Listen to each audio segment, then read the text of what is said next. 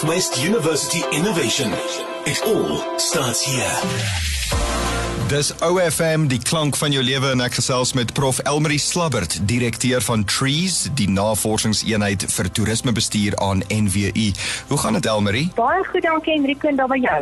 Goed, dankie. Nou wat behels die toerismebedryf? Jong, die toerismebedryf word gewoonlik geassosieer met toeroperateurs, hotelle en gastehuise, maar ek dink egter na die uitbreek van die pandemie het mense nou vir die eerste keer eintlik gesien hoe groot hierdie bedryf is. En volgens die Wêreldreis en Toerisme Raad in 2018 het hy reeds 8.2% bygedra tot die Britse binnelandse produk. En dit is 'n bydrae van so 425 miljoen rand tot die Suid-Afrikaanse ekonomie. En daar is tans verskeie pogings aan die gang om die bedryf weer behoorlik op sy voete te kry. Nou ons is tans in vlak 2 waar plaaslike reis toelaatbaar is. Hoe lyk die onmiddellike toekoms van die toerismebedryf? Dit skep verskeie geleenthede vir die toerismebedryf. Ja, ek dink Suid-Afrikaners wil definitief uit hulle huise kom of dit nou vir 'n naweek is of dalk bietjie vir 'n langer wegbreek. En dis nou die tyd vir toerismeprodukte om hulle self effektief te bemark en Suid-Afrikaners bewus te maak van geleenthede in hulle onmiddellike omgewing. Maar dit is belangrik nou dat bemarking egter baie interessant moet wees en anders moet wees om potensiële besoekers baie nuuskierig te maak oor die ervarings wat hulle dalk nog nie gehad het nie.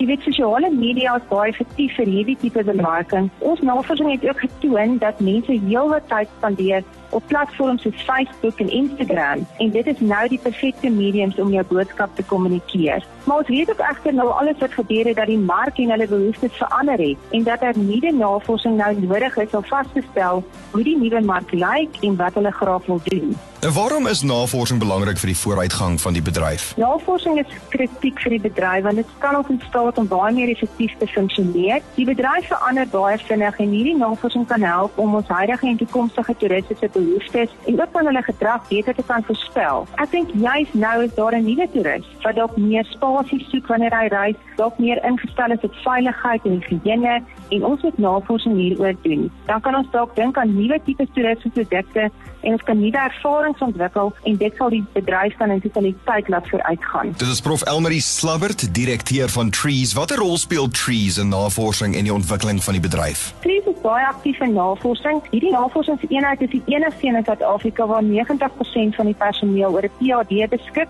waar ons reeds meer as 400 geakkrediteerde publikasies die lig laat sien en meer as 150 nagraadse toerismebestuurstudente met sukses afgelewer het. Ons doen navorsing oor die bydrae van toerisme tot die ekonomie, die omgewing en dan ook sy mense. Verskeie projekte fokus op bestemmingsbemarking en bestuur, toerisme-entrepreneurskap, fees- en gebeurtenisontwikkeling, asook van nisareas soos kultuurtoerisme en digitalisering. Ons lewer 'n aktiewe bydrae tot die 9.2% werksgeleenthede wat gevul word deur die toerismebedryf. En ons verwelkom studente wat innoverend kan dink. Nou net om aan te sluit, waar kan mens meer inligting kry? Enrico, voornemende studente of selfs dan produkeienaars wat belangstel in toerisme navorsing, kan ons gerus kontak deur ons Facebookblad Trees of dan my kontak by my foonnommer 08 299 1810. Northwest University Innovation. It all starts here.